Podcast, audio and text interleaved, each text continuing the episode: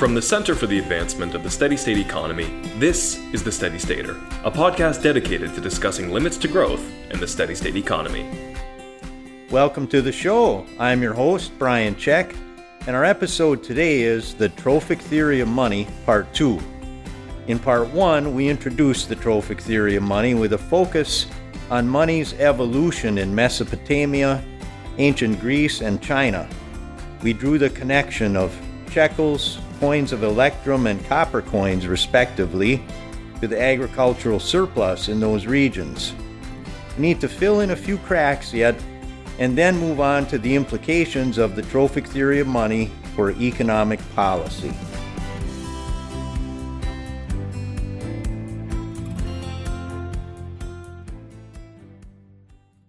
All right, let's start with a quick review of the most important points from Part 1. The trophic theory of money is that money originates from the agricultural surplus that frees the hands for the division of labor unto the manufacturing and service sectors. We noted in Part 1 that this must be the case. This is the only way for money to come about, due to what we called the trophic structure of the economy, where trophic refers to the flow of energy and material. Just like the economy of nature with its trophic levels of producers, primary consumers, and secondary consumers, the human economy has producers, heavy manufacturing, and light manufacturing. The economy of nature and the human economy have service providers as well. Some of these services, such as entertainment, are enjoyed directly by final consumers.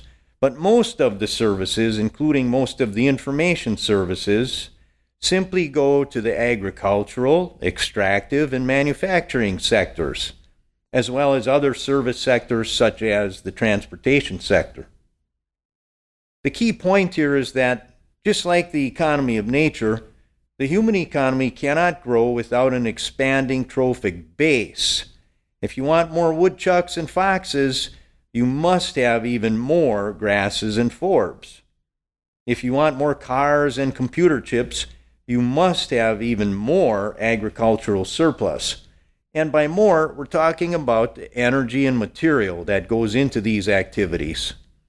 So if you don't think it takes material and energy to grow the computer sector, the insurance sector, or even the podcast sector, better think again. It takes a trophic structure, starting with the agricultural and extractive surplus at the base. Attempting to restructure the economy in some other way would require eliminating the first two laws of thermodynamics. LOL. Well, we ended Part 1 with the primary corollary of the trophic theory of money. The primary corollary is that the quantity of money, and GDP as a flow of money, indicates the amount of agricultural surplus at the trophic base. And it's always been that way. A profound example was in Mesopotamia, where the shekel evolved. You know, the shekel originated as 180 grains of barley, which was called sheh in Sumerian.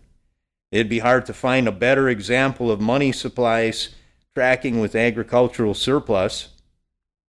Well, the weight of that original shekel eventually became the weight in silver that was worth 1 gur of barley. A gur was a specific type of container used to haul grain on a donkey. In other words, 1 gur of barley cost a particular weight of silver, and vice versa. This was documented very thoroughly in the famous Assyrian cuneiform bookkeeping. So, these units of barley and silver were the primary forms of Mesopotamian proto-money. Eventually, though, weights of silver and gurs of barley gave way to minted silver coins called shekels, which were probably the first coins on earth. This process, from the dawn of agriculture to widespread agricultural surplus to proto-money such as gurs of sheh, and finally to the minting of widely circulating shekels as money per se, took thousands of years, from approximately 10,000 years ago until approximately 3,000.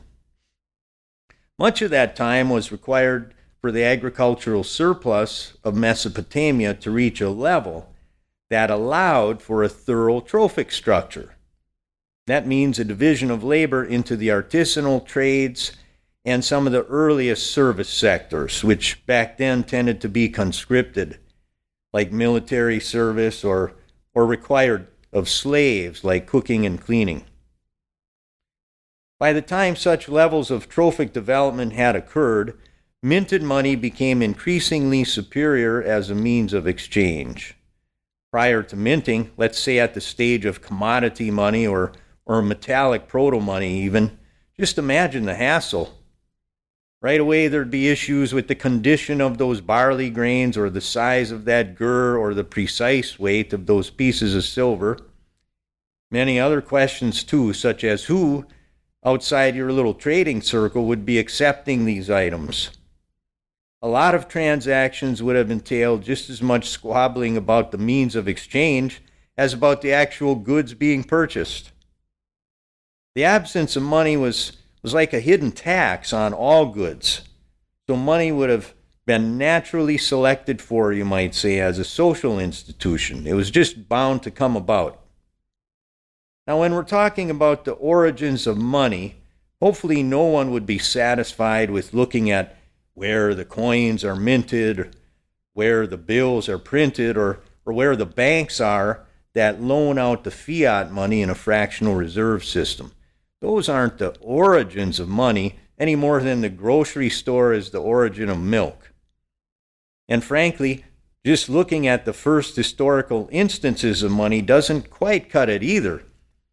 With the trophic theory of money, we provide the explanation for why money came out of Mesopotamia, Lydia, and China, namely the fact that agriculture, and with it widespread food surplus, was born in these regions. So the trophic theory of money explains the origins of money in a fundamental ecological, evolutionary, and anthropological sense. If you want to get philosophical about it, you might even say the trophic theory provides the ontology of money. It explains how money comes into being. As far as I know, and I've looked a fair bit, there aren't any other theories of money that explain how money comes into being in such a fundamental sense. Maybe the book Debt, The First 5,000 Years by David Graeber comes closest. Another good one, of course, is The Ascent of Money by Niall Ferguson. But still, these are more like history lessons and anthropological analyses than an ecological evolutionary theory of money. The trophic theory of money is really about that long evolutionary sweep of Homo sapiens during the Holocene epoch, given the right ecological conditions and how that set the stage for money to even become a relevant or meaningful concept. And one thing's for sure, of all the theories of money, the trophic theory is most congruent with the natural sciences. I want to say it's the theory of money for ecological macroeconomics. Once you understand it, you understand limits to growth and how any talk of green growth is utter nonsense. Speaking of history, though, there was a Renaissance man who developed a model of the economy totally congruent with the trophic theory of money. His name was Francois Quesnay. The year was 1758, and his book was called the Tableau Economique. If anyone could be called the first economist in history, it'd have to be Quesnay. He and his followers were the first to call themselves economists, and the Tableau was the first comprehensive model of an economy. Now, in the Tableau, guess who were the producers? Yep. Quesnay identified the agricultural laborers as the productive class. The other two classes in his system were the proprietary class, the landowners in other words, and the sterile class, the artisans and merchants. While Quesnay wasn't thinking of trophic levels per se, and he didn't write at all about money, merely recognizing agriculture as the sole source of wealth was basically trophic thinking. So we're not in bad company here, as Quesnay was known as the Confucius of Europe, and King Louis XV used to call him the thinker.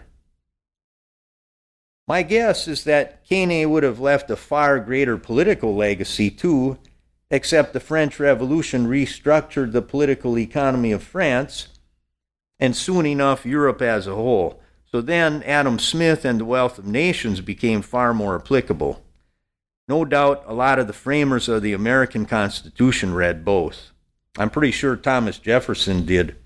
In fact, if you walk into Jefferson's historic home, Monticello, out in the Shenandoah foothills, and immediately turn back toward the door, you will see there the unmistakable bust of Quesnay. This helps to explain how adamant Jefferson was about developing the agrarian base of America. Now, let's take a short non-commercial break with Rick Tibbetts, then we'll consider the unique case of Mesoamerica.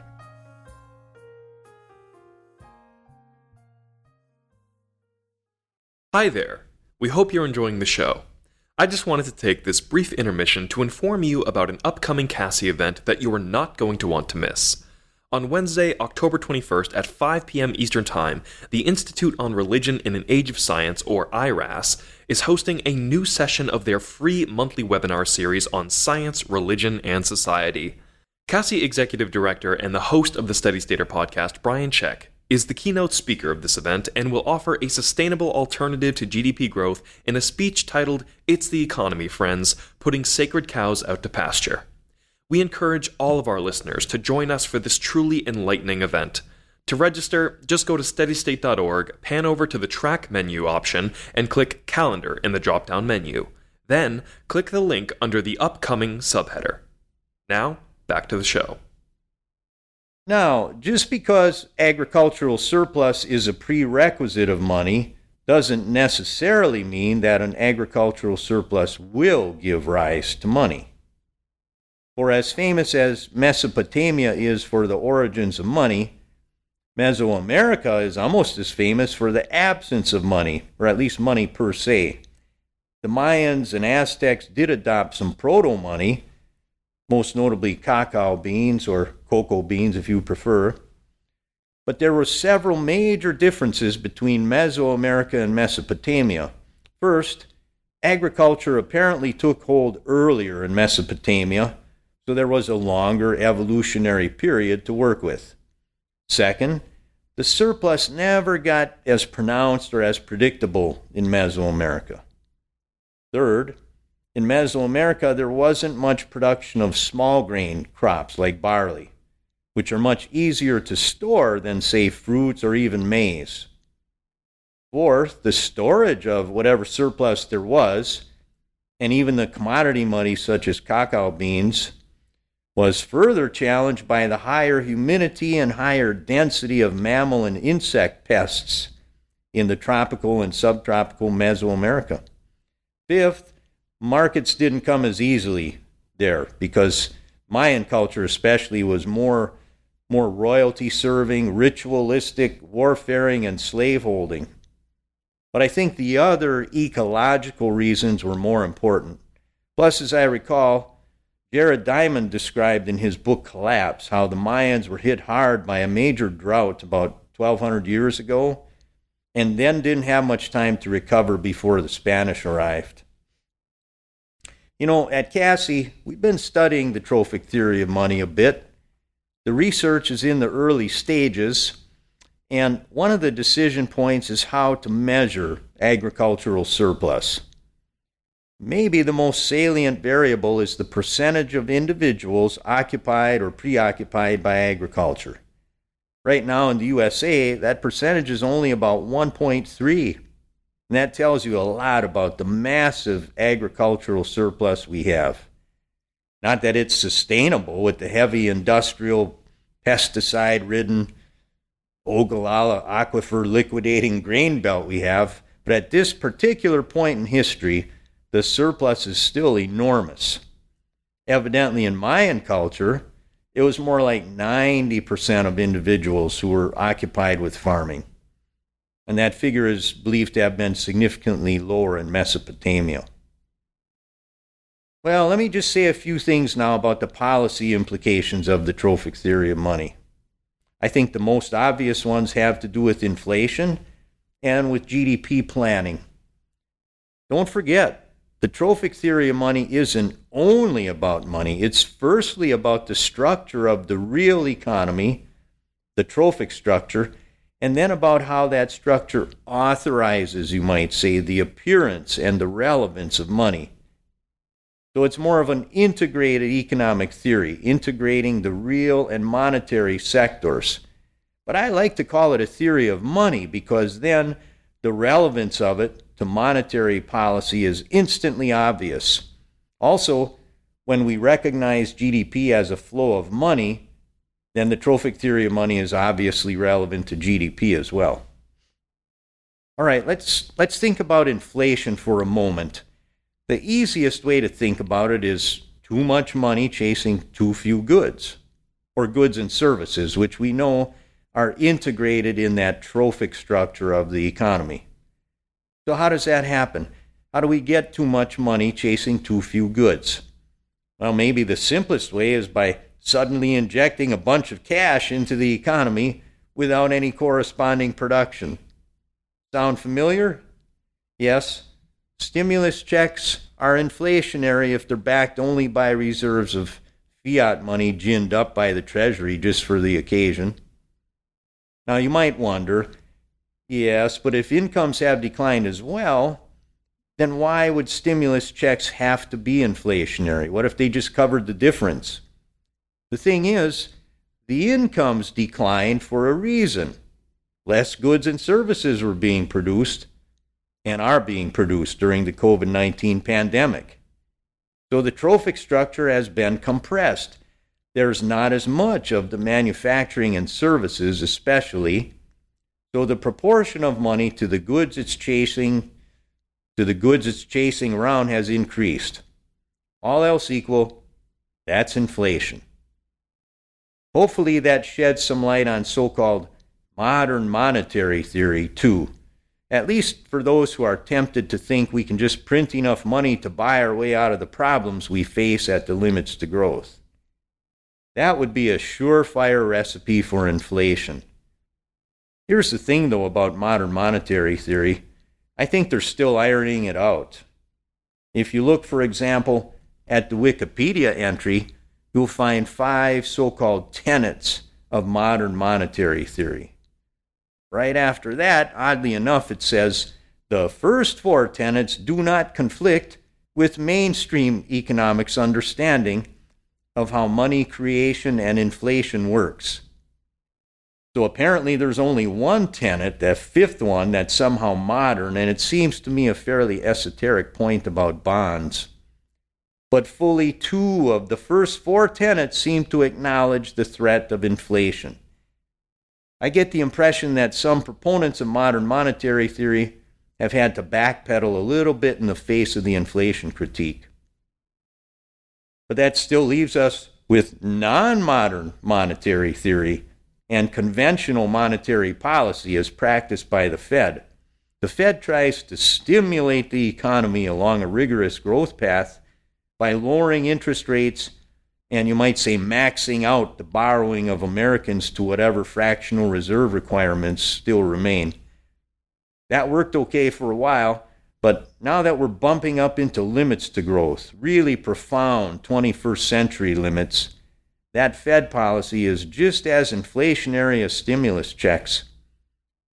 When Mother Nature and Farmer Joe tell us we're out of acres, aquifers, and acceptable climate for increasing grain yields, guess what? The trophic base isn't expanding anymore, geographically or productively. The limits to growth are absolutely unforgiving when operating from the bottom up in the trophic structure. The Fed can pump all the money it wants into the system, but if the agricultural and extractive surplus is declining at the base, that trophic structure will shrink and there will be fewer goods for the money to chase. Finally, a word about GDP. Actually, Actually, you know what? Go back to our Steady Stater episode from, let's see, which one was that? Steady State Politics, Joe Biden, most shocking conclusion of mainstream. Oh, there it is. September 6th. It's the one called GDP, Don't Shoot the Measurement. If you listen to that, it'll resonate strongly now that you know the trophic theory of money. But let me just point out here a couple of the most relevant highlights. Money exists in the economy as a stock and a flow. The stock is the money supply. The flow of money, or at least the most important flow in macroeconomics, that's GDP.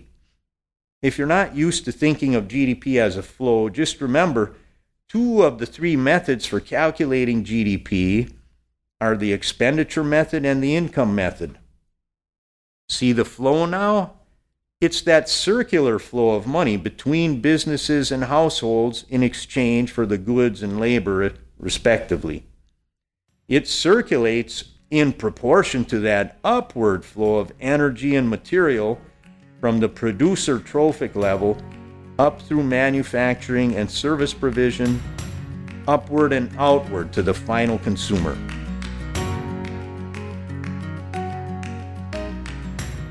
Well, that about wraps her up, folks. In these last 2 episodes, we covered the trophic theory of money.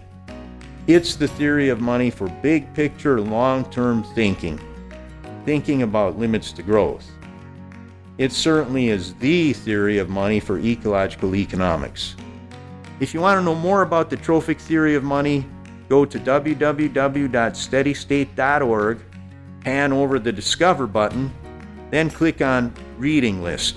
You'll find an article in there called The Trophic Theory of Money, Principles, Corollaries, and Policy Implications. I'm Brian Czech with the Steady Stater Podcast. See you next time.